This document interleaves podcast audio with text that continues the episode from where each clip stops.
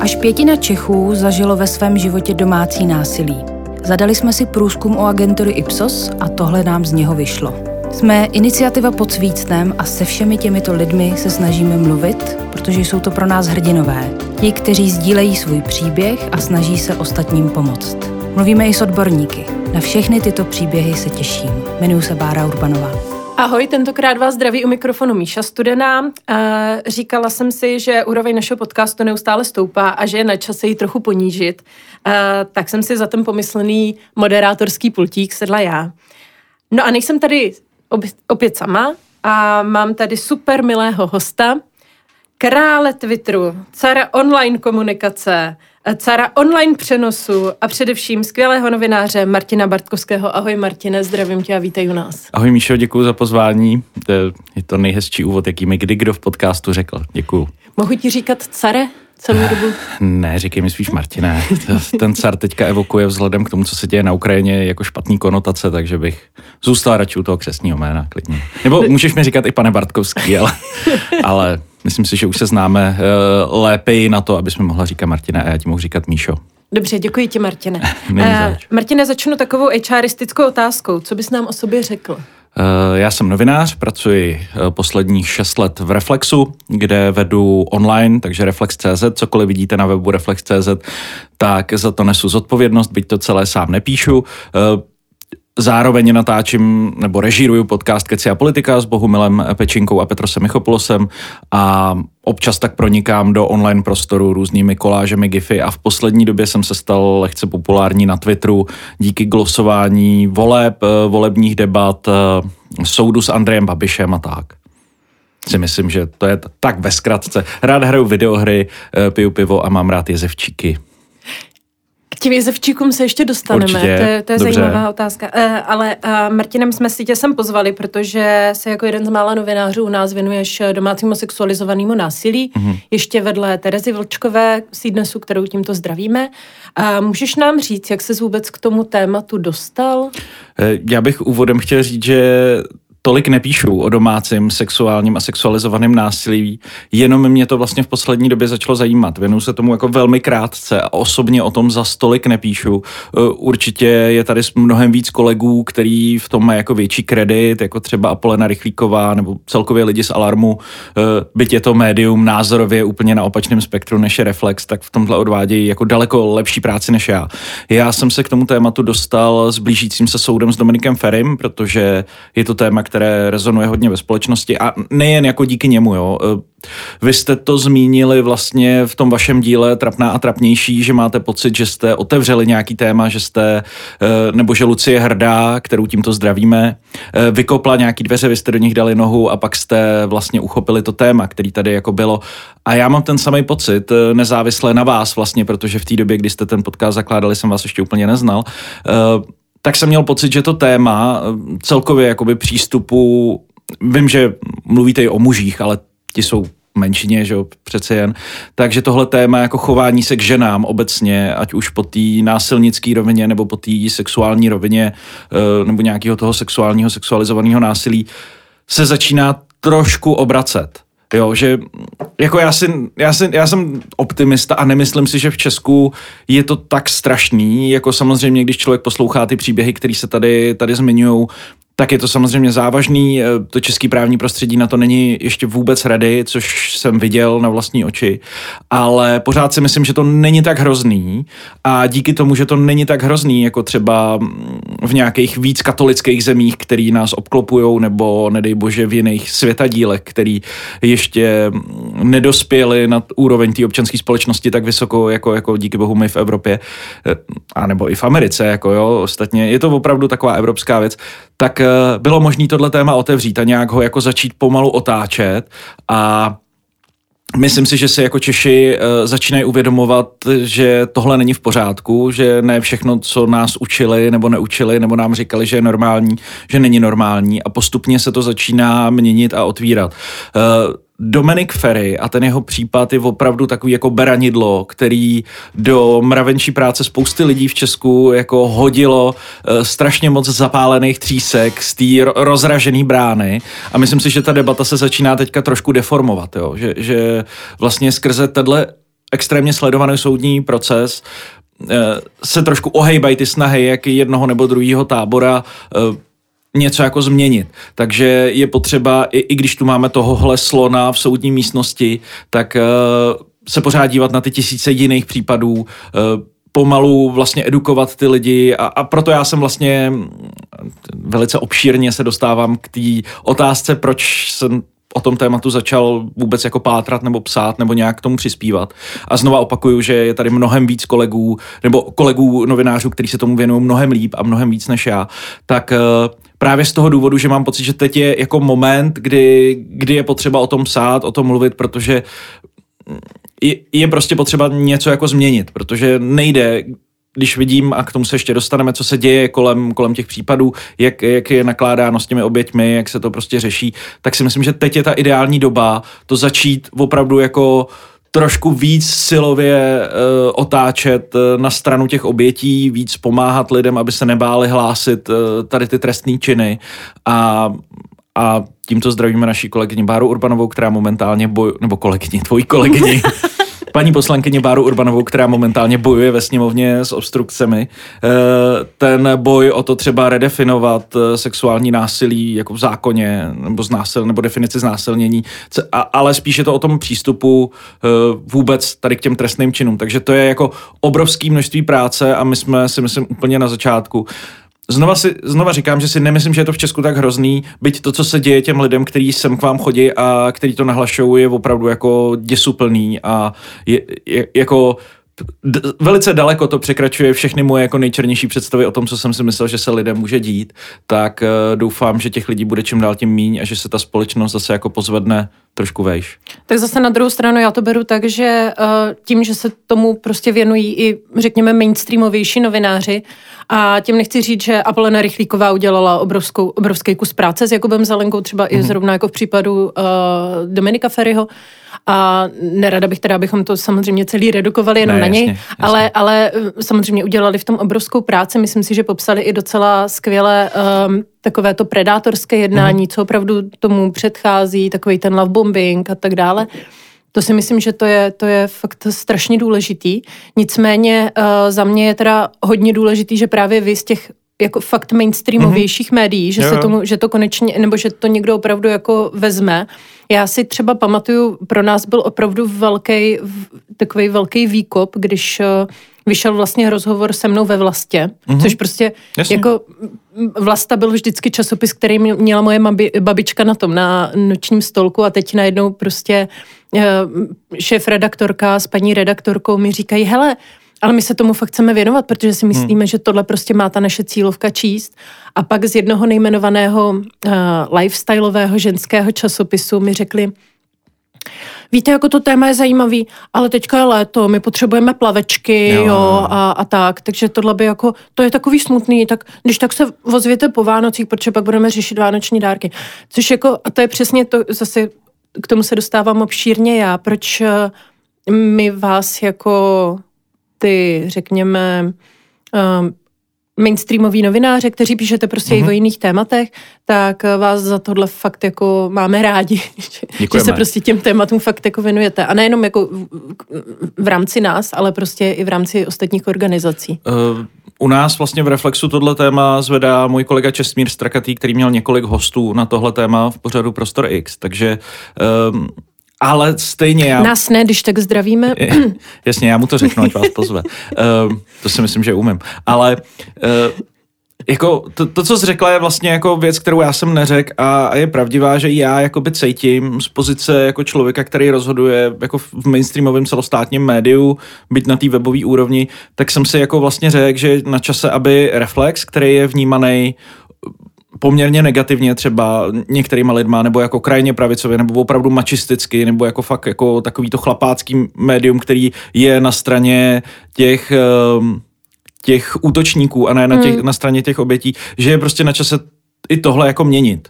Jo, že my pořád budeme odvážní, pořád budeme rejpaví a kousaví, ale v momentě, kdy prostě jako se dějou tady ty věci, tak je potřeba říct, na který straně ten člověk je. A znova, teď nemluvím o případu Dominika Ferryho, kde si jako nevybíráme stranu, ale bavím se obecně o sexuálním a sexualizovaném násilí nebo domácím násilí, kde je potřeba být jednoznačně na straně těch obětí. Jo, protože jak jsem říkal na začátku, já jsem se k tomu tématu dostal jako velmi nedávno, jako je to několik měsíců a za tu dobu já jsem jako mám jenom obdiv pro lidi, kteří se tomu věnují jako dlouhodobě, protože já jsem poměrně otrlej člověk a jsem člověk, který si nebere servítky a pokud jste si přečetli ode mě něco na Twitteru nebo, nebo na Reflexu, tak víte, že já se jako nebojím eh, napsat politikům, co si o nich myslím. Jo, a dostávám za to samozřejmě hodně negativní zpětní vazby od uh, jiný části volického spektra třeba, nebo byť, byť já nepreferuju žádného politika, jako Fialová vláda ode mě dostane úplně stejně naloženo, jako dostala ta Babišova, když bude dělat prostě ty samé blbosti, jako dělala Babišova vláda. Jo. Teď momentálně kolem té důchodové reformy, uh, u které je právě komoderátorka teď už podcastu Bára Urbanová ve sněmovně, tak uh, taky asi od nás dostanou možná trochu naloženo za ty postupy a tak, jo. Není to jenom jako Sunshine and Rainbows, jak se tak říká, ale vlastně jsem zvyklý na to dostávat nálož za můj politický názor, ale jaký nálož já jsem dostal v momentě, kdy jsem poprvé jako napsal na Twitteru uh, o, o soudu Dominika Ferryho, nebo o prostě, nebo že jsem se vyjádřil k, k tomuhle případu, tak to jsem opravdu nečekal. A i v týmí jako pečlivě pěstovaný bublině na téhle sociální síti jako se najednou ukázalo, že opravdu ta společnost je jako v tomhle tématu mnohem víc rozštěpená, než třeba v otázce politiky, nebo v nějakých jiných tak, tady těch mainstreamových tématech. A že opravdu jako jsem dostal strašně naloženo a hrozně moc zpráv a mailů mailů, eh, který jsem nečekal a bylo to takový bahno, jsem si říkal, Hergo, tak to ty holky můžou dělat takhle dlouho, jo? Že opravdu jako velký obdiv všem lidem, kteří se tomu věnují nějak jako systematicky a ještě mnohem větší obdiv těm eh, ženám, který sem k vám přijdou a pak o tom jako mluví, jo? Protože já jsem to poslouchal dneska celý ráno. Eh, já poslouchám podcasty na jedna a půl rychlosti, takže jsem stihnul poměrně do dílu a já jsem úplně v depresi, jako z toho, co jsem tady všechno slyšel a ještě jednou bych jim chtěl všem jako poděkovat, že jsem chodí a pokud tohle posloucháte a odhodláváte se, tak sem určitě běžte, protože je to tady velice příjemné studio, hoří tady svíčka, je tu příjemné světlo, běhá tady pejsek. A tím příběhem, co řeknete, tak máte reálnou šanci jako něco změnit, někoho prostě odvážit k tomu, aby se svým životem něco udělal, protože každý máme ve svém okolí nějaký takovýhle případ a čím víc těch dílů poslouchám, tím víc lidí v mém okolí se mi vybavuje, kdo si prošel třeba něčím podobným. A já to jenom nevěděl, jo, protože uh, samozřejmě tam vždycky to přebije ta informace toho, co všechno se té ženě stalo.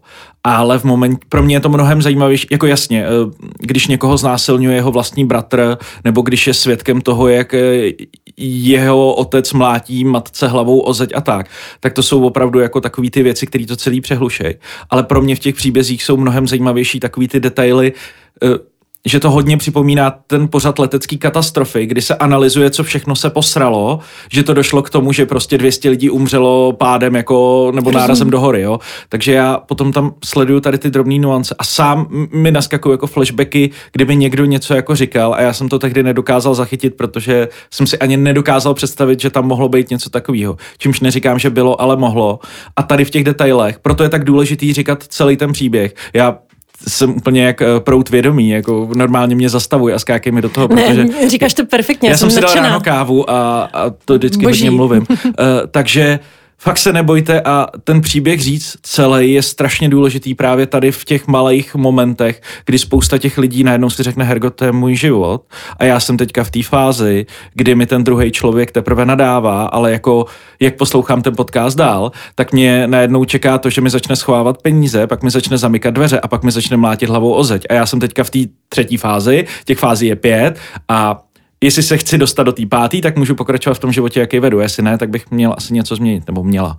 Takže... Jako je pravda, že, že právě ty příběhy uh, to, to jsou takový jako red flags v kostce, no, že ano. většinou, když se nás někdo ptá na red flags, tak já říkám, jako my vám je tady nějaké jako máte, na druhou stranu pořád to můžou být jenom to, že jste v nějakém toxickém vztahu mm. a mhm. není to, není to třeba vyloženě domácí násilí. A taky, když je to třeba vytržený z kontextu, tak uh, třeba jsme měli jako jeden, že, že neustále kontroluje, kam, kam jako ten člověk jde, mm-hmm. kde je a, a říká, já mám o tebe strach. Já jo, jo, to, a, a pak najednou prostě miliarda dalším, dotazů. Dalším momentem je, že, že bude sledovat vaši pozo- no. polohu na iPhoneu. Jo, že nejenom, že vám bude psát, ale zapne si vaše sledování na iPhoneu, což teďka řeší jedna moje kolegyně. Uh, a, a má ten pocit, uh, ne jakoby z, z vydavatelství, jako mm-hmm. ne, nebudeme to uh, jmenovat a to, protože je v tom procesu. A mě to úplně vyděsilo, že ona vlastně tady to jednání, je to úplně je to úplně jedna ku jedný, to, co jsem dneska ráno slyšel v tom podcastu. Uh, že ona si to dává jako za vinu že ten partner jí vlastně sleduje na základě toho, že ona dělá ty blbosti, že ona prostě přijde domů pozdě, nebo prostě, že, že něco neudělá. Takže on jí, pro, on jí má právo vlastně sledovat a kontrolovat život, protože ona se chová jako nevhodně. Což tak ale není, že jo, to je úplně jako cestný. Tak prostě, jestliže se mu to nelíbí, tak jí to má říct, ona má nějak adekvátně reagovat a jestliže nejsou schopní se domluvit, tak se mají asi rozejít nebo jít od sebe a být šťastný každý s někým jiným, ale ne to, že začnete tomu člověku prostě kontrolovat život. No. Takhle, tak, takže chceme, i tady ty malý detaily. Jako... Jasně, jenom chceme říct, jako, že pokud to máte odsouhlasený a je to jako koncenzuální, že se navzájem sledujete, je to v pořádku. Jasně, jo, koncenzuálně jenom... se klidně jo. sledujte, ale, ale když případů jako, bude tak strašně málo. Jo. Když jako máte takový to, no já třeba jo, já to mám, protože já, já mám hrozný orientační smysl. Ale to je jedno. Ale, uh, okay, okay. Ne, ne, to, to, ne myslel jako jsem spíš, to samozřejmě v tom manipulativním ne, slova smyslu. No, ale jako pokud se vám to jenom trochu nelíbí, jenom pokud s tím trošičku nesouhlasíte, nebo máte pocit, že najednou ztrácíte nad svým životem kontrolu, protože vám najednou někdo napíše, uh, nebo někdo, ten váš partner napíše, hele, prosím tě, kde tady seš, jak, proč jsi tady a co tam děláš? Hele, tohle není v pořádku, jo, hmm. jenom abyste věděli. Jako... Je v pořádku se zeptat a mít, mít zájem o toho člověka, ale ne ho prostě kontrolovat 24-7. No. A to jsou prostě tady ty drobné detaily, které jsou v těch všech příbězích jako hrozně podobný. A proto je to tak záslužný spovídat ty lidi. Je to hrozně těžký, mnohem těžší je to pro ty lidi se svěřit, protože pořád jste pro ně jako cizí e, bytosti. Ale jak říkám, je to tady fakt útulný, jestli o tom někdo uvažujete. E, a i když alkohol není odpověď a rozhodně by neměl být e, řešením ani ani jako pomocníkem v těchto situacích, tak je tady i docela masivní bar, koukám, takže, takže se to dá uh, zapít i nějakým panákem potom. Uh, myslím, že funkce naháněče lidí do podcastu konečně má nové. Jo, jo, není za... Ne, já bych jenom chtěl být ne. ještě tady v tom podcastu transparentní, protože vlastně před nějakým časem, těsně vlastně před tím začátkem soudu s Dominikem Ferim, jsem Míšu a Báru požádal, jestli by na Reflex nepsali komentáře právě k domácímu a začali jsme teda sexuálním násilím, protože uh, nechceme psát tolik o tom Dominiku Ferim, ale využít uh, ten zájem veřejnosti o tenhle případ v tom, aby se začalo víc mluvit. Takže uh, holky nám píšou vlastně pod uh, svýma jménama komentáře na Reflex. A když si na Reflexu zadáte pod svícnem, což je společný klíčový slovo všech těch uh, komentářů, tak to tam na vás vyběhne. Zatím tam mají dva. A byla na ně jako pozitivní, byl na ně pozitivní ohlas, což mě překvapilo, že jsme nedostali naloženo, jo, protože ono zase vedle tady těch jako článků o sexuálním násilí, tam byly články o tom, že Babiš je idiot a, a Zeman je prostě neschopný prezident. Takže jsme dostali naloženo za tu politiku a za to sexuální násilí přišly vlastně jako překvapivý a pozitivní reakce. Jako já si myslím, že ono je to daný taky tím, že my se fakt snažíme tomu Dominikovi vyhnout v tom, že my ho nesoudíme. Já říkám, že tohle by prostě měli, tohle ať vyřeší soudy a to je, to je stejný i s těmi pachateli, když vždycky, když za náma někdo přijde a řekne, a proč nepíšete o těch falešných hlášení? Já říkám, protože ty nejsou jako gro naší práce. My prostě, já nejsem soud, já od hmm. toho tady nejsem, já nejsem ani policistka, možná tak někdy vypadám, ale prostě nejsem.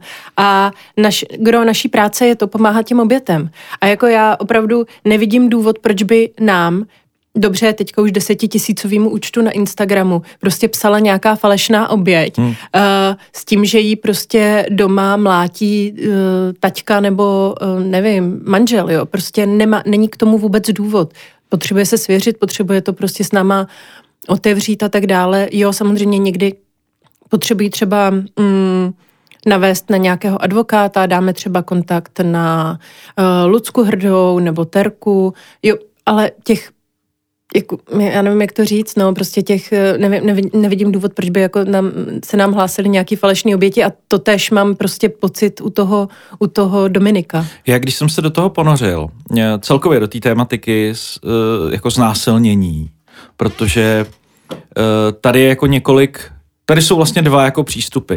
Jedna je, jeden je, co když si to vymyslela, a druhý je prostě, je to, je to znásilňovač lidí, ještě před výrokem toho soudu. Hmm. Že jo? Oba jsou vlastně jako... Extrémní. Uh, extrémní. Hmm. Je to něco jako když někdo říká prostě, jo, tak dneska už se musíme bát i, že nám otevří dveře. Jako, ne, kámo, doslova život není jenom o tom, jako někoho znásilnit nebo mu otvírat dveře. Tam se děje prostě 350 různých malých věcí a z těch se skládá ta věc, který se říká jako život a vzájemný soužití s lidma. A není to prostě o tom, že někoho znásilníš a nebo mu podržíš dveře. Takže kdyby tohle lidi přestali říkat a přestali to psát i někteří moji novinářští kolegové, tak by to bylo jako fajn. Já bych ráda jenom do toho dala vsuvku, Martin mi vzal kufr a neznásilnil mě. Jo, je, takže ale, ano, ale opravdu... udělal jsem si z toho legraci, říká Míšo, ještě, ještě pár dílů podcastu a budu se bát ti uh, podržet kufr. Ale byl to samozřejmě humor. Špatný. Přesně tak. My protože... totiž nemáme úplně kvalitní humory uh, a nebude to lepší, nebojte. Humor, humor léčí. Uh, ne, jako že vlastně to znásilnění v tom smyslu, jak moc závažný trestný čin to je, tak je u něj jedna nevýhoda, jo. že když je někdo prostě jako napadený fyzicky, tak má nějaký modřiny. Když je někdo zabitej, tak leží prostě mrtvej třeba s nožem v břiše. Ale když je někdo znásilněný a odhodlá se k tomu o tom promluvit za tři roky, tak tam vlastně není jako žádný hmotný důkaz. A takhle to ta společnost jako vidí, jo? že tam vlastně byly na to dva, co když prostě si to rozmyslela, co když jako, jo a teď tam začnou hledat tady ty, tady ty věci, které nám jako pak všichni píšou a říkají, vidíte, vidíte a používají mimochodem argumentaci Dominika Ferryho, která on, ne, k Ferrymu se ještě dostaneme, to se k tomu potom vrátím, ale je v tom ta komplikovanost toho, že co když je to vymyšlený, co když mu chce zničit život, což je mimochodem v tom prvním komentáři, který najdete i na Reflexu, všechny tady ty jako podobné věty. Co když mu chce zničit život, co když si to vymyslela, co když je jenom jako uh, se jí to nelíbilo a chce se mu pomstít, jo. A tady ty jako věty, který když uh, proniknete do toho mechanismu, jak těžký je uh, dostat teďka to řeknu možná dost neobratně, ale dostat tu znásilněnou ženu jako svědkyni před soud a obvinit toho člověka ze znásilní je tak strašně komplikovaný proces, že já jsem o tom nevěděl. Já jsem o tom upřímně nevěděl eh, a myslím si, že takhle to má většina lidí, že si to představuje tak, že byla nějaká žena znásilněná, moment, samozřejmě si představuje, že se to dě, stalo v křoví za diskotékou nebo na záchodcích eh, v restauraci, což je, je asi jedno procento, ne? Že vždycky tě znásilní hmm. partner většinou, no. nebo partnerka, nebo, nebo někdo příbuzný, nebo prostě hmm. je to člověk, kterého znáte. Prostě to jsem se naučil. Ale že ten člověk jako ideálně potom jde hned jako k doktorovi, tam se zajistí důkazy a jde na policii, kde se to celý se píše a to se stane jako třeba do hodiny od, tý, od toho momentu. Já bych jenom chtěl říct, že i když se vám stane auto nehoda, tak několik hodin nejste schopný třeba vůbec mluvit, jo, tak uh, si představte, jaký to asi je, nebo to není asi dobrý místo tohle jako říkat, jo, pardon, já se hrozně omlouvám, občas zapomenu, ne, v, v jakém podcastu vlastně jsem.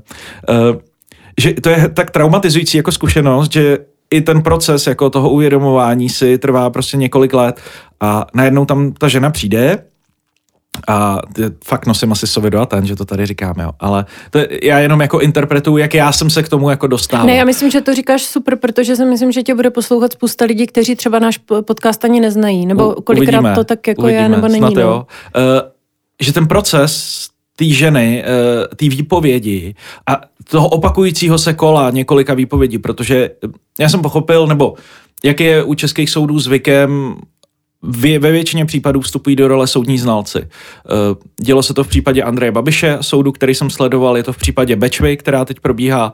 Eh, všechno to leží na soudních znalcích a tyhle soudní znalci jsou i u znásilnění, říkám to dobře. Který prostě musí říct, ano, tahle žena byla znásilněná. A ta žena před nima to musí eh, potvrdit jako několikrát eh, do velice podrobných detailů, vypovědět, co se jí přesně stalo, musí to zopakovat, musí to prostě několikrát sedět eh, projde si opravdu jako velice nepříjemným kolem. A já jako většinová společnost jsem si myslel, že ta žena prostě přijde na tu policii a řekne, já jsem byla znásilněná. A oni, super, tak jo, kdo vás znásilnil? On řekne, tady Tonda. Oni, dobrý Tonda.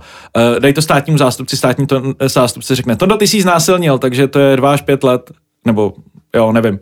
Pojďme k soudu. No, tak ne, tak tento přípravní řízení takzvaný trvá jako strašně dlouho a když se tam ta žena dostane, tak uh, to musí celý udělat ještě jednou. a jako má možnost to říkat bez toho útočníka nebo bez toho, bez toho člověka v té soudní síni, který znásilnil, nebo i s ním, to záleží na ní. Je to prostě tak strašně traumatizující proces pro mě. Jako já, kdybych měl, uh, já nevím, vyprávět o něčem, co se mi stalo jako cokoliv, že jsem třeba někde spadnul na sjezdovce a narazil do stromu a měl jsem projít tady tím martýriem, jenom o tom, abych furt říkal, jak jsem si oblíkal ty lyžáky a co jsem měl na sobě a jestli jsem neměl moc vyžívavou šustákovku, jestli ten strom prostě si o to neříkal, jo, jestli jsem ne, jestli nebyl v roli alkohol, jo. To je tak traumatizující věc. I, i tady u té jako u vás se může mluvit prostě i tady u té ne... úplný píčoviny, typu, že člověk narazí do stromu, že si vůbec nedokážu představit, že bych znova čelil tomu traumatu, že mě někdo jako znásilnil a já projdu celým tady tím kolem, uh, dojdu jako k tomu soudu, teď se tam něco stane, jo, velmi pravděpodobně ten člověk dostane podmínku, což neznamená, že je nevinný. Jo, v českém uh, prostředí je, je hodně jako uh, takový zvyk, že když někdo dostal podmínku, tak se vlastně nic nestalo. Je to i u jako jiných trestných činů, i u jako ekonomických trestných činů a tak. Ne, když ten člověk dostane podmínku, tak je prostě vinej. Je to prostě zloděj, je to prostě vrah, je to prostě násilník. Jo, tečka. T- tak to prostě je, ten soud to prostě řekl. Uh, takže jako představovat si, že, že je to tak snadný, jako říct o někom, hele, on mě znásilnil, tak to fakt není. Uh, a nehledě na to, že celý tohle martýrium skončí a na tu holku se všichni budou koukat jako na tu znásilněnou.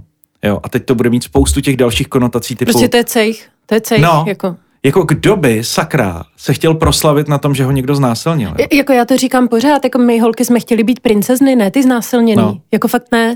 Tak tohle já jsem, jako když jsem tohle celý jako zjistil a načet a, a, a proniknul do toho, což není vhodný slovní spojení, ale... V pořádku, to, jedeme dál. Znova ten špatný, naši, špatný ne, humor. Ne, já se fakt omlouvám. Ne, oni nás, jako, naši, naši posluchači nás znají, oni ví, jo, ne, že my jsme takový Opravdu ještě zvláštní. jednou všechny ženy, které jste tady promluvili, tak jste neuvěřitelné a ty příběhy jsou opravdu potřeba pořád, je pořád říkat dokola a dokola a díky vám za to, že sem chodíte a omluvte tady můj slovník, který je absolutně dementní. Ale eh, to jsem chtěl říct, no, že vlastně znásilnění v Česku není prdel a Rozhodně to není tak. Lidi mají představu, že se potom stane nějaký mediální hon, je to eh, na základě nějakých spopularizovaných amerických soudních případů. Jo, hodně se mluví o Johnny Depp, Amber Heard, byť tam to bylo prostě jako domácí násilí nebo nějaký brze. Úplně vlastně jako něco jiného.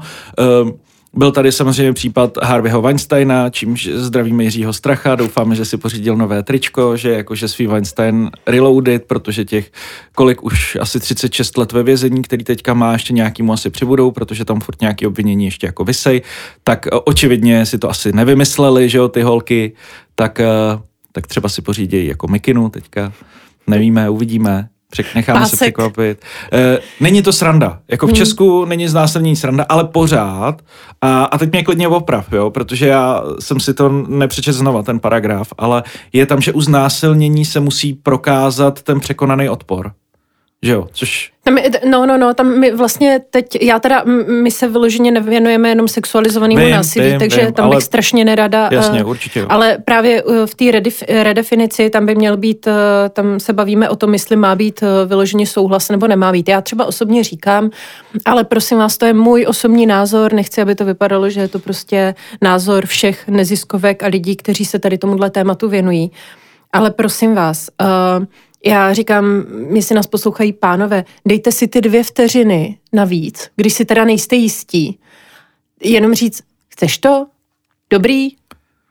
A to fakt jako stačí, nemusíme žádný aplikace, nic, jako takhle, já zase totiž nechci a nechtěla bych, aby se ta debata vlastně posunula úplně někam jinam, eh, co se týče, myslím, té redefinice. Jo, určitě. Protože potom si myslím, že to je voda na mlín zase tady těch uh, ultrakonzervativců, kteří budou říkat, že no, tak teďka už nebudu moc přesně ani ženě podržet dveře bez souhlasu ne, to je, a bez aplikace. To je stejná no. debata, jo. No. Uh, mezi jako souhlasem se sexuálním násilím a podepisováním, uh, teď se omlouvám, teď trošku freudovský přezek, mezi souhlasem uh, s konsenzuálním sexem a mezi jako podepisováním smlouvy obou partnerů, že souhlasí s tím, že penis bude penetrovat vagínu nebo nějaký jiný otvor, jak je komu příjemné tak je zase strašně dlouhá cesta, jo. A nikdo to podle mě nechce. Uh, a myslím si, že každý pozná, co je konsenzuální sex dneska. Že jako říkat, uh, jo, jako člověk pozná, jestli se to tomu druhému líbí nebo ne. Hmm. No, prostě, prostě to pozná. Já si jo. to jako taky myslím. Uh, problém je třeba, uh, my máme um, docela dost uh, právě obětí domácího násilí, mm-hmm. kdy uh, jednou z těch forem byl sexualizovaný násilí a ty ženy ti většinou řeknou, no ale já jsem jako neřekla ne. No, ale pak jako když jsme třeba u výslechu, tak uh, se dozvíme, že uh, brečela. Hmm. Nebo prostě začala krvácet, jo? Mě, mm-hmm, nebo měla jasně. nějaké jako zranění. Ježíš Marie, jako po normálním sexu, pokud to není uh, nějak, pokud to nejsou nějaké sadomasochistické hrátky, na kterých se samozřejmě zase dopředu domluvíte, ano. tak, uh, tak prostě že jo, bys neměl mít modřiny, neměl bys být zraněný a neměl bys teda hlavně u toho brečet, jo. Mm, jako to, a to je prostě, to, tohle uh, je jako strašný. Já si myslím, že jsou to ještě jako, že to je jako jiná trošku věc uh, v přístupu vůbec jako sexu a tím, že jsem heterosexuální cis, bílý muž, tak budu mluvit za sebe, uh, že vlastně ten přístup jako mužů k sexu s ženami se jako hodně vyvíjí, mám pocit. Jo. Že a, a přispívají k tomu i, i třeba různý podcasty, existuje tady prostě podcast třeba Vyhoně ďábla, e, ať už si o ně myslíte, co chcete a ty holky umějí být v některých názorech jako hodně extrémní, tak mně se na tom líbí to, že oni dávají tak strašně extrémní případy, příklady občas, jo. že i tím pomáhají trošku normalizovat jako tu společnost, že zatímco uh, příklad eh, našich třeba babiček a tak, jako ve společnosti bylo prostě se žena, tak buď doma, drž, jako jo, a, a musíš mít... Pusť si k tomu hezkou hudbu, Pře- když se ti to nelíbí. Přesně tak, přesně tak. A je to tvoje manželská povinnost, jak se tak říká. Ale vy jste si to jako slíbili před Bohem přesně, a co Bůh spojil uh, a ty se stáváš jeho ženou. A, a stejně tak jako obskurní eh, senátorka Kovářová, jo, jo. nevím, jestli je Kovářová nebo Kolářová. Kovářová. Kova... Ne. Jo. Kolářová. Kolářová. Kolářová. Daniela. Daniela Kolářová, ano. E, bych chtěla mít ty, ten sex jako v, v ústavě pomalu a e, kontrolovat to nějakou... Samice. No, přesně. Kontrolovat to nějakou e, komisí, asi ze skříně, nebo nevím. Tak e, ne, tak prostě ten jako ten ten sex mezi mužem a ženou mám pocit, že se v Česku fakt jako vyvíjí uh, do té míry, že už to není, uh, nejsou to ty naši předci, uh, který prostě to měli jako takhle daný a prostě doma se neodmlouvá, a jako jo, a běž nanosit vodu, běž prostě naštípat dříví, dát slepicím a, a, a pak si tady lehni. Hmm. Jo, že dochází a, a zase, jo, budou to měnit nový a nový generace, který prostě vyrůstají v úplně jiném prostředí, jsou ovlivňovaný úplně jinýma věcma, takže eh, a, a vzájemný pronikání tady těch generací, a teď nemyslím jenom na té sexuální úrovni, ale i mentální a tak, tím, jak se prostě všichni spolu vlastně neustále baví a konfrontují, takže při, přichází jako s tím narovnáváním těch vztahů, jo, že už není prostě normální jako opít holku v baru a, a pak jí prostě seknout jako doma. Jo, no. že, že už to jako nemusí, a i to, že tu ženu máte prostě doma a je nahá, tak to ještě neznamená, že máte jako golden pass na to jí prostě vojet, jo, že eh, pořád tam vždycky ona může říct, hele, tohle mi jako už stačí a vy už nemáte dělat takový to ale, ale prosím tě, ale prosím tě.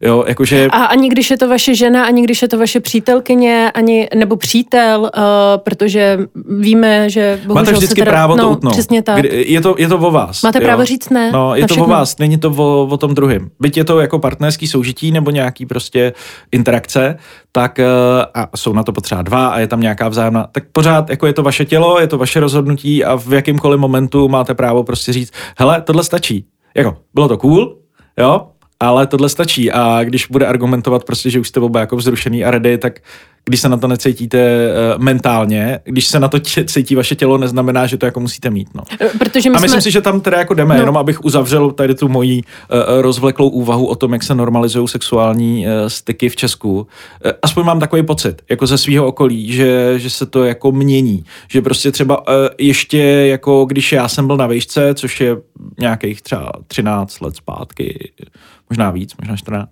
tak bylo ještě jako normální přesně tady ty jako kalby a, a jo a prostě žijeme len raz a, a prostě pojďme si to užít a všichni se tady musíme pářit navzájem a tak. Že to bylo ně, otázka nějakého jako statusu a teď už je to mnohem víc jako konsenzuální, bych řekl. Tím nechci říct, že jsme nedělali nic jako nekonsenzuálního, ale ten tlak, nebo ten tlak a ta atmosféra té společnosti ještě takhle pár let zpátky vlastně eh, byla jako mnohem jiná než je teď. Teď prostě i díky všem tady těm iniciativám, který prostě ukazují, že co, co je vlastně jako normální, nebo mělo by být normální, i z pohledu žen, protože pořád já teď, jako to bude fakt znít hrozně od redaktora Reflexu, jo, ale no, eh, že, že prostě ta společnost byla do nějaký míry jako patriarchálně vyvíjená a, je, a bylo to tak jako prostě daný. A až teď e, jsou ty ženy víc slyšet tady v těch softových věcech. Jakože u nás můžou ženy volit strašně dlouho, si myslím. Jo, teď bych potřeboval progooglit Wikipedii, jo. Ale myslím si, že jsme se zase k ženám chovali docela hezky v Česku, na rozdíl od nějakých jiných jako zemí, nebo a chováme se hezky, hezky k ženám, což nemá znít jako nějaký privilegium, jo, ale Mm, prostě je potřeba pochopit, že tam se jako dostáváme a že přesně když máte pocit, že někdo je nějaká šílená feministka, tak možná je a možná to, co říká, je jako opakem toho, to, že ti podržím dveře, znamená, že tě znásilním, jo, jakože to jsou dva extrémy, jako tady ty jako opravdu úplně vystřelený názory, ale oba ty názory se pomáhají dostávat k nějakému klidnému středu. Jo, oba jsou asi špatně, ale je potřeba slyšet i ten neúplně konzervativní názor, že, že prostě jako hrozně dlouho jsme tady měli, že neexistovalo znásilnění v manželství. Myslím. Uh-huh. A mhm. jako ano, zase, jo. Ano. A už tohle, jo, jako sakra, tak, eh, tak tam se jako dostáváme, no, že to bude, bude to snad už jenom lepší. A nejhorší je, že třeba my se uh, setkáváme ještě s takovou uh, tou druhotnou viktimizací, co se týče toho, že třeba máme tady uh, jednu, teďka už je to mladá slečna, a ona byla zneužívaná uh, svým příbuzným. Uh-huh. A bohužel, uh, nebo no, bohužel, ona prostě její tělo najednou tady z toho znásilnění reagovalo tak, že měla orgasmus. A teď uh, mi říkala, že ona ve své výpovědi, když potom šla na policii, tak byla velmi otevřená a řekla i tady tohleto a že prostě o to větší má vlastně výčitky, že prostě to tělo reagovalo jinak, než vlastně její mysl, protože ona třeba často byla i jako otosobněná úplně fakt jako, že mimo, ta, ta mysl se dostane úplně mimo tvý hmm. tělo a tak. A to tělo prostě na to takhle zareagovalo. Takže ten policajt, eh, ten policista prý jako teda zvedl tu hlavu a říká, no tak to asi teda nemáme tady už co řešit, že? No jo, paninko. jako tohle je, jenom jsme chtěli říct, že i když se stane něco takového, hmm.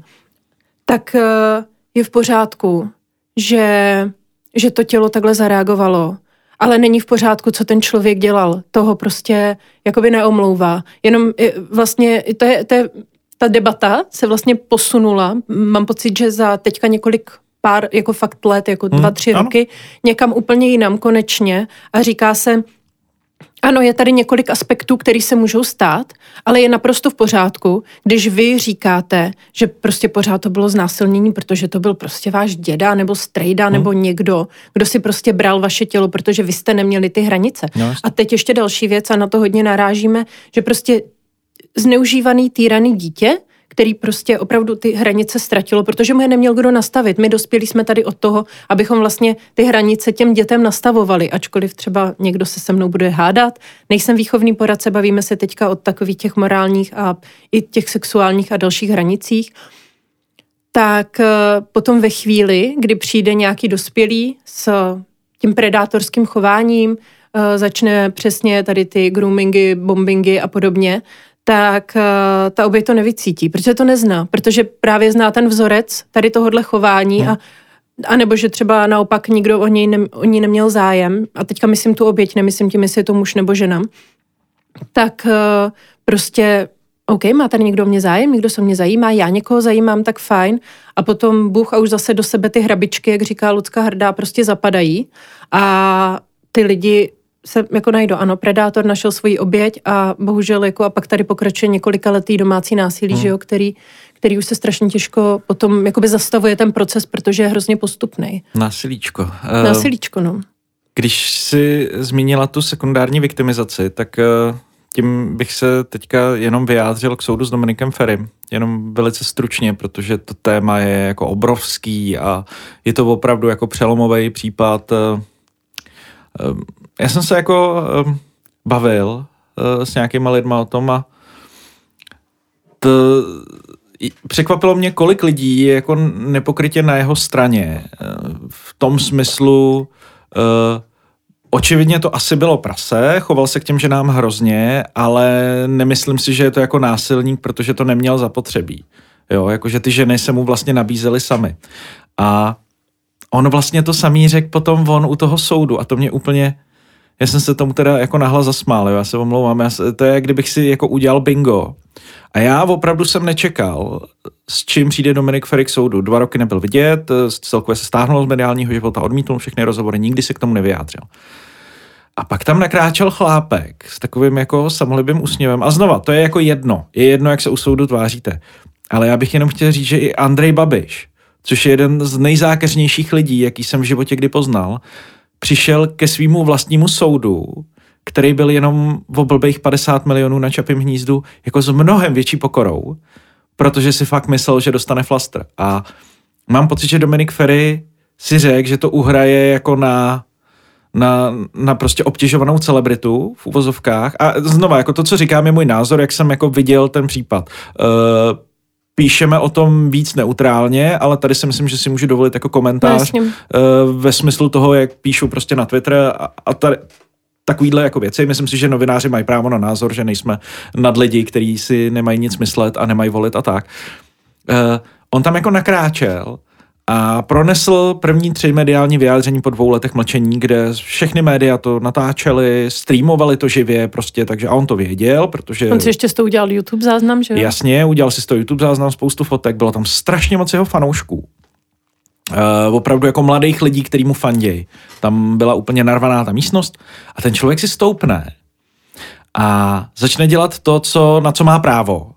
A to je jako vytrhávat věci z kontextu a i asi lhát, byť jsem dalek toho, abych soudil, jestli uh, v té svý obhajobě lže nebo ne. Uh, obhájkyně těch obětí říkala, že jo, ale, nebo, nebo naznačovala, že jo, já to, to hodnotit nemůžu vlastně, protože to nevím. Uh, a on v těch prvních třech mediálních vyjádření řekl pětkrát jméno vlastně ženy, která ho nahlásila za sexuální, vlastně za znásilnění nebo za sexuální násilí. Eh, on to velice familiárně překstil na případ Sprcha. A Velice si dal záležet na tom, aby to jméno zaznělo a věděl, že my novináři, co to děláme online, opravdu jako rychle, nemáme šanci to jméno jako skrejt. A mě, já upřímně jsem si toho ani tolik nevšim, protože on to ještě skryl v to, eh, že říkal, co ta žena dělá a že o tom veřejně mluvila, což nebyla pravda. To jsem zjistil až potom. Ale v té místnosti, v té rychlosti, když vidíte po dvou letech člověka, který je takhle extrémně sledovaný, tak to nemáte šanci odchytit. Takže já jsem to video zveřejnil, bylo tam to jméno. A to byl přesně ten případ, kdy on jako vyslal jasný signál všem ženám, se kterými kdy něco měl a ne, není si úplně jistý, jestli to bylo stoprocentně konsenzuální, že jestli holčičko zkusíš ty, ty, ty. Mě, mě nahlásit a neprojde to celý, protože tenhle případ téhle ženy uh, státní zástupkyně nevyhodnotila, že naplnil skutkovou podstatu trestného činu znásilnění. A to je celý. Tahle věta, co jsem teď řekl, je celý to, co to bylo. A Dominik Ferry řekl, že ta žena lhala, že si to celý vymyslela a že vlastně soud prokázal, že to bylo, eh, že policie jako uznala, že to bylo konsenzuální a smetla to ze stolu.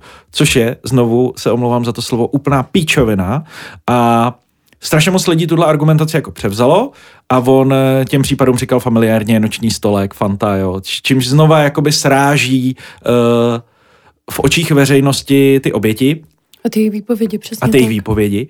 A potom spousta lidí, kteří jako vlastně se ho přede mnou zastávali, což není potřeba, protože já taky netvrdím, že ty ženy znásilnil. Eh, máme velmi jako důvodný, máme spoustu důvodů si myslet, že ano, protože už je to u toho soudu a ty ženy si prošly všem tím, o čem jsem tady mluvil, takže jim musíme zatím věřit, ale v momentě, kdy se to jako, kdy to ten soud nevyhodnotí, tak prostě mm, bude pravomocně osvobozen, třeba, třeba ne, uvidíme, to se necháme překvapit, ale tady tím vlastně jako srážením těch lidí vysílal jako jasný signály těm obětem, který u toho soudu ještě nebyly.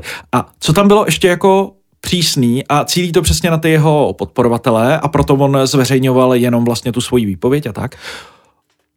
My neznáme tu druhou stranu.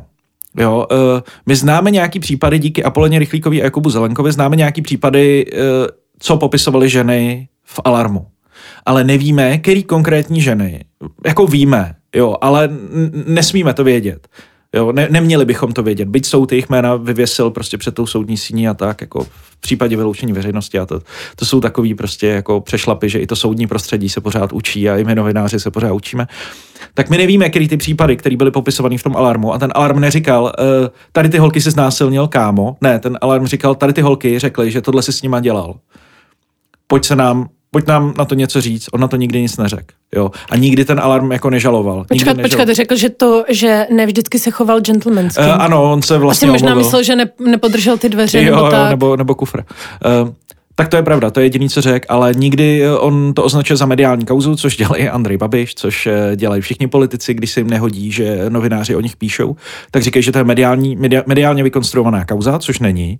Že Ty- je to kampaň, že jo, před volbama, Eh, protože to bylo někdy v červnu, pokud se Ano, nepletu. ano, ano, načasovaná, velice, velice příhodně načasovaná, bych jenom doplnil, že v Česku jsou každý rok nějaký volby, takže tady nejde udělat nic, co by nebylo Tak. před volbama. Jo, to prostě nejde. Nebo se vyjednává o, o nový vládě, o nový koalici. My tady jsme permanentně v nějaký politický změně. Jo, teď, teď Ta se teprve... je tady pořád, prostě ano. Přesně. Přesně, kdybychom teďka řekli, že uh, jo, byla ta kauza stanu, uh, teda stanu, pardon, lidovců, lidovců uh, s poslancem, uh, nebo myslím, že to byl poslanec a masér, jo, určitě jste to zaznamenali, teď se to médium jako musí omlouvat a tak, co, co o tom psalo, tak uh, to bylo před uh, zase děláním koalice v Praze, jo. A zase, jo, mediální kauza, prostě chce nás to očernit. Jo. Jako ne, tohle nejsou mediální kauzy. E, Jestliže vás někdo takhle nahlásí, tak je to normálně občanskoprávní spor nebo trestní spor. Ne, nechci tady jako šermovat definicí. Ale není to mediální kauza. Jo, prostě není. E, Ty ženy to nahlásily, e, není to jako nějaký komplot, protože nejde zorganizovat výpověď tolika žen, e, který popíšou tady ty skutečnosti a projdou si všechny programově tady tím jako procesem, aby se dostali k soudu, tak to je prostě úplná blbost. A my, co jako slyšíme u toho soudu, tak je jenom Ferryho verze. Jo, ničí jiná. A on má právo lhát, on má právo účelově vybírat eh, z výpovědí, protože on má ty výpovědi těch svědkyň, samozřejmě má na ně právo.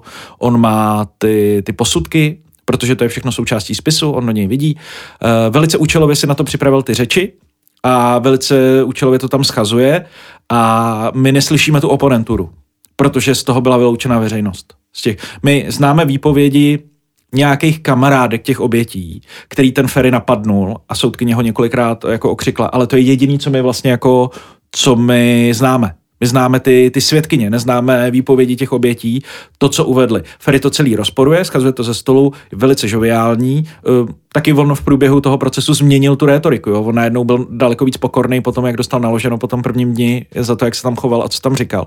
Tak skrotnul, ale jako my nemůžeme ten případ hodnotit i tady z toho jako hlediska, protože jsme neslyšeli ty oběti hmm. A nevíme, co je v tom spisu. Nevíme vlastně, nebo jako nesmíme to vědět. Jestliže to do nějakých médií unikne, tak je to špatně. Já jsem velký nepřítel toho úniku z policejních spisů nebo ze státní zastupit, zastupitelství v jakýkoliv kauze.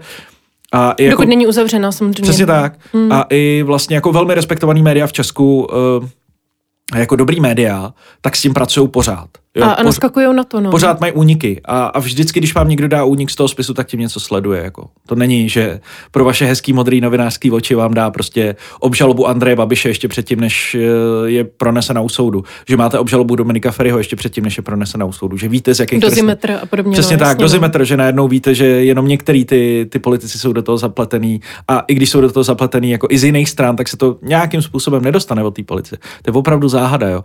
Tak já jsem toho velký nepřítel a, a nechci, nemyslím si, že by to média měly dělat, že by o tom měli psát a tak, ale budíš, jsme v konkurenčním prostředí, bojujeme o kliky, lajky, čtenost, tak to některý média dělají. Reflex to nedělal a nikdy to dělat nebude, aspoň pokud já tam budu, tak eh, to nebudem chtít dělat.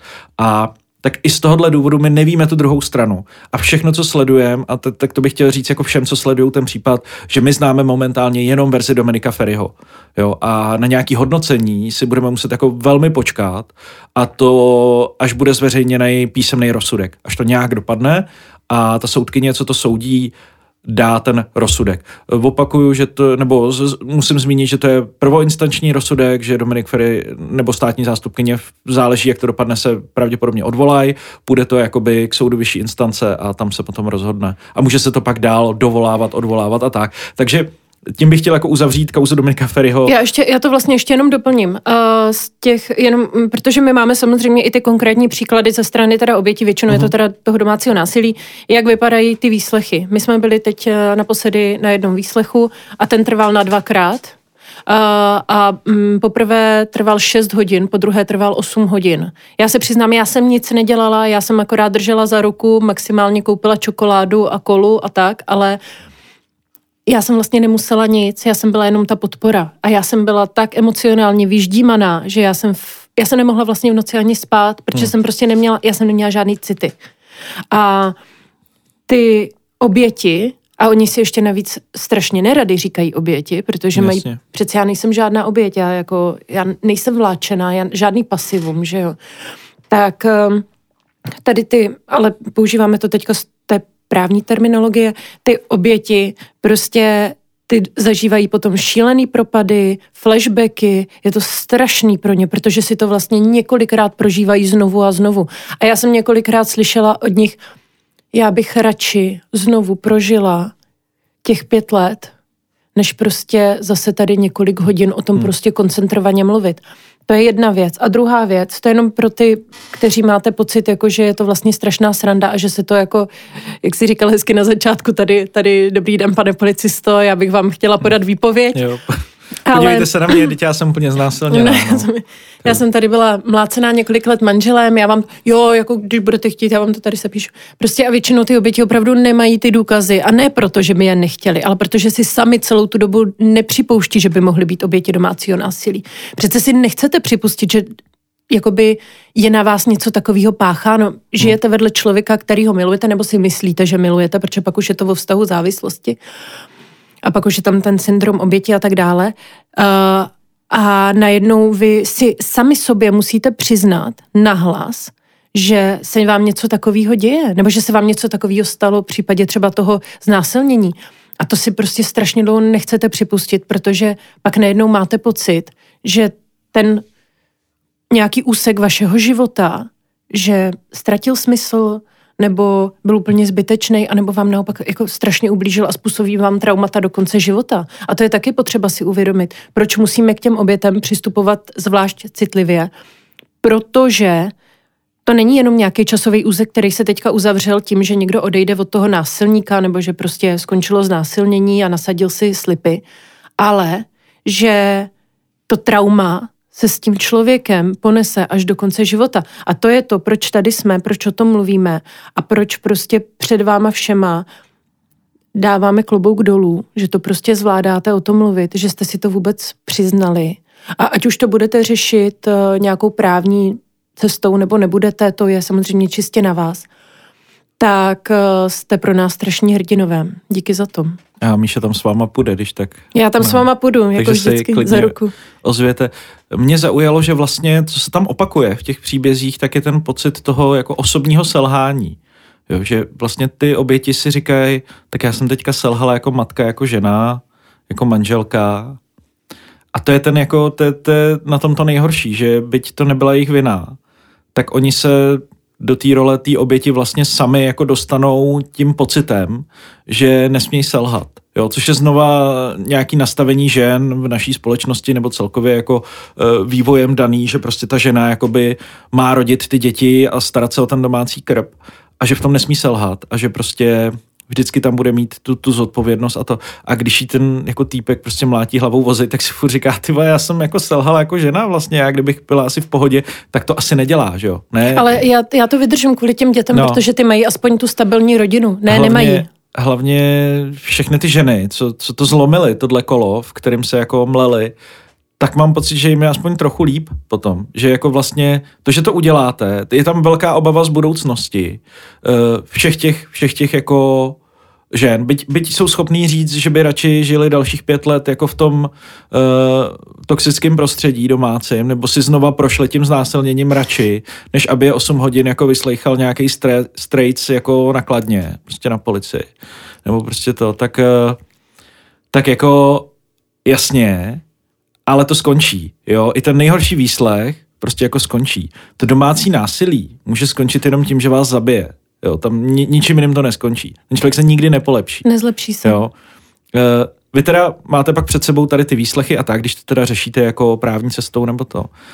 Ale i ten nejdelší výslech prostě skončí a pak vám dají jako pokoj, ty policajti. Pak vám dá pokoj, nějak to dopadne.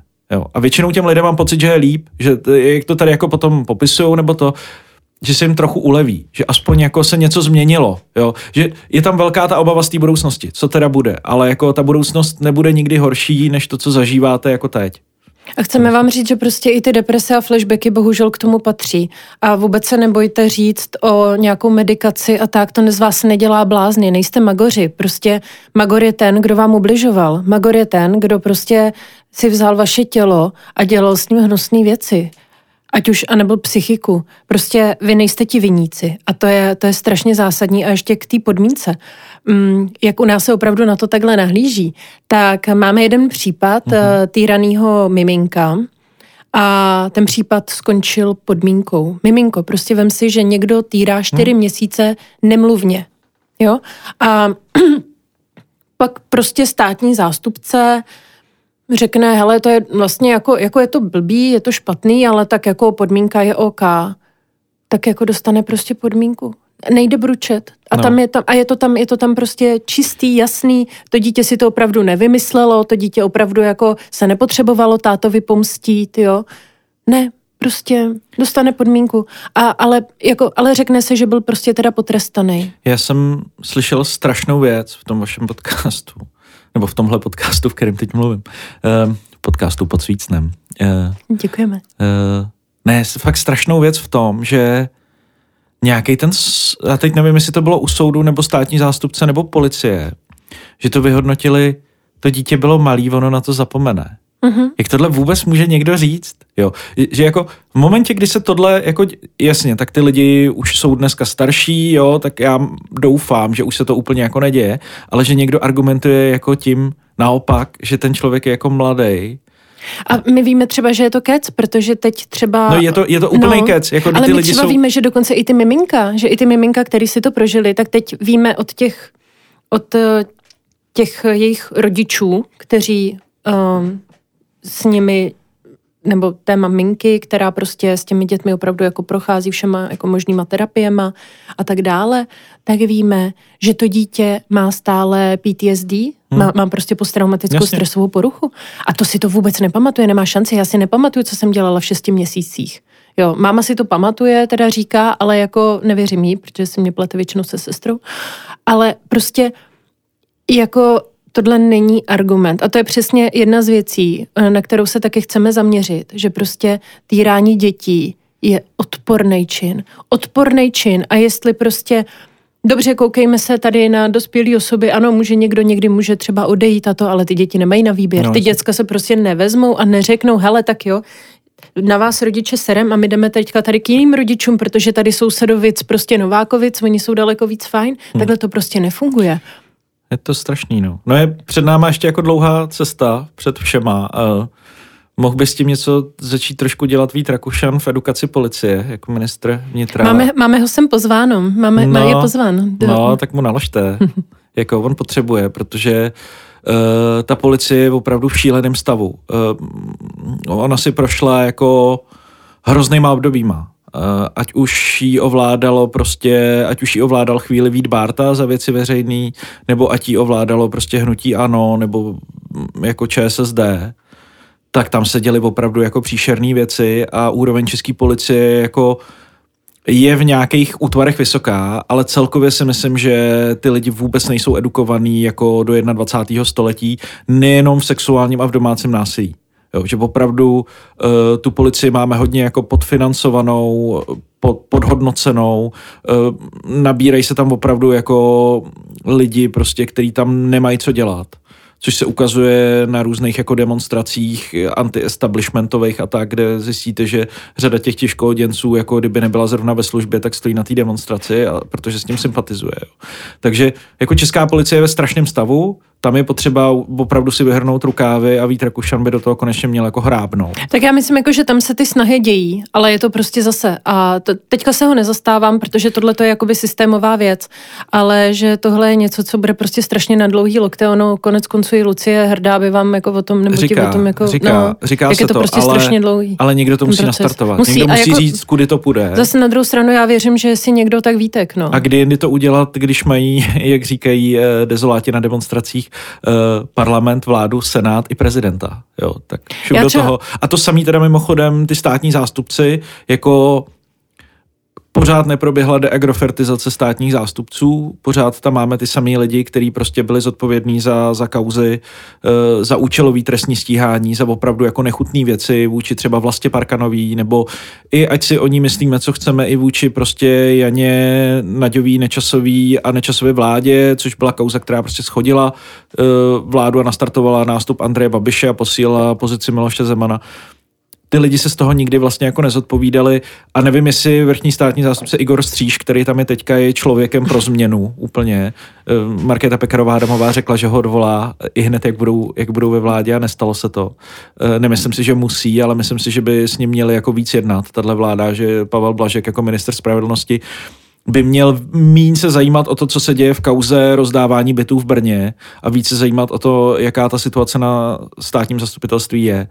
A začít tam konečně nabírat lidi, kteří jsou do 21. století, který prostě chtějí s českou justicí něco dělat a nebo celkově se edukovat, správním systémem tak, a stále no. se edukovat. No. Já vím, že Lucie Hrdá jako edukuje soudce, státní zástupce, ale to je prostě jako hrozně málo. Jako je super, že to dělá, ale jako Potřebujeme če- ale, i ale ten takhle, tlak ze zhora, přesně tak. takhle no. uh, naše posraný životy nevyřeší Lucie Hrdá. Musí Nevyřeší, to prostě vyřešit ten stát. ani svícen, jako. to musí- to musí musí to vyřešit prostě dělat. stát.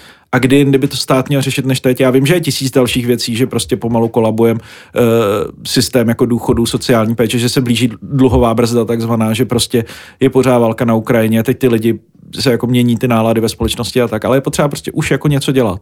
Jo, a ta, ta doba hájení té vlády jako má to hodně těžký, jako málo která vláda v historii čelila něčemu podobně těžkému, jako prostě dotačnímu a rozhazovacímu kolotoči Andreje Babiše, který tady opravdu tu inflaci jako vystřel úplně z bod a, a takhle tam Fialovi nechal několik jako nášlapných min, tak já to chápu, možná je na místě tu vládu asi trošku přeskládat, protože je furt vlastně složená z těch lidí, kteří tam šli v době míru, kteří tam šli po covidu, kteří tam šli dělat něco úplně jiného, než je potřeba teď, takže by se to asi mělo celý jako přeto převrtět a měli by si fakt vyhrnout ty rukávy a- jít jako do toho. To, že se teďka jako bijou dva dny od důchody, je jako hezký, ale takhle se budou muset být úplně o všechno, jako v, téhle sněmovně s těma lidma, s touhle opozicí, jako s šíleným Andrejem Babišem, šílenější Alenou Šilerovou a nejšílenějším Havlíčkem.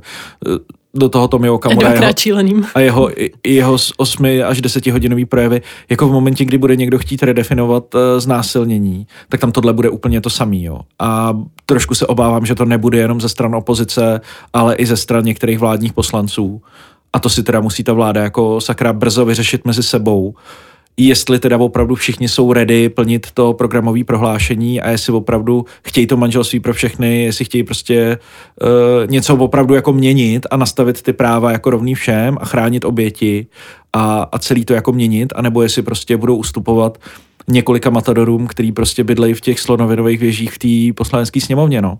To je bohužel... To bude da- velký konflikt liberálové versus konzervativce, je nebo to, je to další úkol, no. který prostě před tou sněmovnou je a který se musí vyřešit sama a musí si ho vyřešit rychle, protože z toho období už mají ukrojený rok a, a za chvíli budeme mít další volby a Andrej Babiš je absolutně na steroidech, úplně vystřelený z bod, míří ke 40% ve volbách, jako absolutně vysaje SPD tak tady s těmi musíme všichni jako bojovat. Jo. Já jsem teďka trošku utek z domácího sexuálního násilí zpátky k politice, pořádku. ale je to věc, která jako s tím je to politický souvisí. téma, samozřejmě, že jo. A v momentě, kdy my prostě rezignujeme na posunování té společnosti a budeme jenom řešit ty, ty hard skills, je- jak by se tak dalo říct v té vládě a společnosti a politice, tak eh, se nikdy jako nic nezmění. Jo, jakože všechno je hezký, všechny iniciativy jsou hezký, pod svícnem je super, eh, bez trestu je super, ale znovu, jak jsem říkal, tohle prostě naše posraný životy nevyřeší a musí to vyřešit prostě ten systém. Ale to je právě to, proč my neustále mluvíme o tom, že tam je potřeba i nějakých legislativních změn a mluvíme právě Určitě, i o těch no. věcech. Jako nejde, nejde jenom o tu edukaci. Ta edukace je strašně důležitá v tom, aby, bylo, aby to bylo chápáno jako celospolečenský hmm. téma. A myslím si, že my máme právě z beztrestu, máme společný to, jako že neukazujeme jenom to hezký násilíčko, že to se prostě děje a je to fuj fuj, ale že uh, prostě ukazujeme ty, jako, a ono nejhorší je, že ani neukazujeme ty nejvíc hardcore případy. My ukazujeme jenom to, co se prostě děje. Možná no. je čas se vytáhnout, jako jo protože uh, vy tím, co děláte, tak se znova dostávám úplně na začátek tady toho našeho dlouhého dnešního povídání. Já nevím, jestli ještě máme vůbec nějaký čas, jo. Jestli, jestli, ne, no, jestli už to nemáme pomalu. jestli už to nemáme pomalu končit, protože už musíte být úplně uposlouchaný a každý, kdo to neposlouchá. A to ne... jsme se ještě ani nedostali k jezevčíkům, ty budou příště, no, Martina pozvem. Uh, přesně tak. Uh, uh, že přispíváte k té změně té nálady v té společnosti, jo, která snad tady těma všema mini iniciativama, nebo ne mini, já nechci jako snižovat váš dosah, jo, ale opravdu tady těch jako od jednotlivců přes malé iniciativy po ty větší začnou pomalu měnit tu společnost, trošku drolit nějaký tady ty zaběhlý pořádky a povede to třeba k tomu, že si budeme volit jako schopnější politiky v těch dalších letech, jo, protože vlastně to, co jsme tady dneska řešili, jsou věci, které asi ta současná vláda se k ním asi ani nedostane. Jo, jako nechci končit takhle depresivně, ale když to vlastně vidíme, jo, tak si myslím, já tady budu trošku oponovat, protože si myslím, že jestli má někdo tu nějakou politickou sílu, vůli a chuť a je bulldog, tak je to prostě bára. Ale to je jako zase no, ta naše... Jo, ale, ale to je, naše... je, jich tam, je jich tam 200. Já vím, hele, já jsem optimista, takže buďme Dobře. optimisti a teďka, jestli vás můžeme všechny poprosit, prostě jenom nás aspoň jako nás podporujte a podporujte prostě tu myšlenku, že se je, máme stavit za oběti domácího násilí. Natáčíme 2. března, Bára Urbanová je už 48 hodin v poslanecké sněmovně. Zdravíme ji a máme ji vzkázat, že ji máme rádi. Máme ji rádi, kde se snaží eh, odhlasovat vůbec program té schůze. A je to je jako, není, není určitě sama, ale je to prostě jeden člověk z, z, z, z dalších 200 lidí, kteří prostě rozhodují o osudu téhle země, tak eh, jí tam nečeká jako zápas, to jí čeká prostě pyramida v oktagonu, kde musí prostě v několika kolech vymlátit spoustu jako dinosaurů, aby vůbec jako se dostala nahoru a, a něco měnila, takže on si to povede, no. Uvidíme. Ale není to jenom na ní, je to na nás všech. Je to na nás všech, hele, takže pojďme si namazat pod kolenama, nikdo, nikdo za nás ten svět nezmění, musíme namazat ho změnit pod kolenama, to neznám. To neznáš, to, to říkala moje máma vždycky. Namazat. si namazat pod kolenama a jdeme. Jo, jakože aby tě neboleli. No jasně, jo, no. Takže se namažeme pod kolenama, musíme začít měnit svět a jako proč bychom ho nemohli změnit zrovna my, že jo? Přesně. Aspoň u nás. Kdo jiný? Přesně, budeme takový pozitivní. Tak to byl Martin Bartkovský. Já mu je. strašně moc děkuji, že k nám přišel. Máš ještě něco, co bys nám rád řekl? Ne, jenom děkuji za pozvání, omlouvám se. Já jsem si, já vždycky, když si dám kafe, tak mluvím takhle hodně a, a rozvlekle a snad eh, jsem nezněl jako uh, prout vědomí Marka Prchala a mělo to hlavu a patu a vždycky jsem se vrátil k pointě a otázce, což je můj největší životní boj.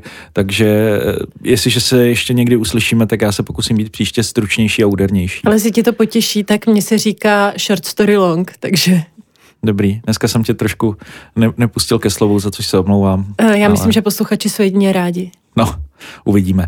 E, tak ještě jednou díky za pozvání a díky za to, co děláte a znovu no, ženy, za to, ženy, ženy i muži, co nás posloucháte a pokud máte nějaký trápení, tak se s tím neváhejte svěřit. Myslím si, že říct to tady by mohl být dobrý odrazový můstek a a jak říkám, ne, říkáte to pro sebe, říkáte to prostě pro tisíce dalších lidí, kteří vás poslouchají a který můžete změnit život eh, každým tím slovem, který tady řeknete, protože znovu, jak jsem říkal, eh, není to o tom nejhorším, co se vám dělo, ale je to o té cestě, eh, kterou jste se k tomu dostali a která právě může někomu jako pomoct a v extrémním případě i zachránit život, takže se nebojte o to svěřit a věřte holkám, mají to tady fakt hezký. My tady jsme dokonce uspali psa, který tady hlasitě chrápe na gauči během našeho povídání, takže... Takže snad jsme neuspali vás. To bylo moc hezký. Děkujeme moc a ještě na závěr bych moc chtěla pozdravit Míšu. Ona bude vědět. Tak mějte se Ahoj, moc Míšo. hezky. Dík.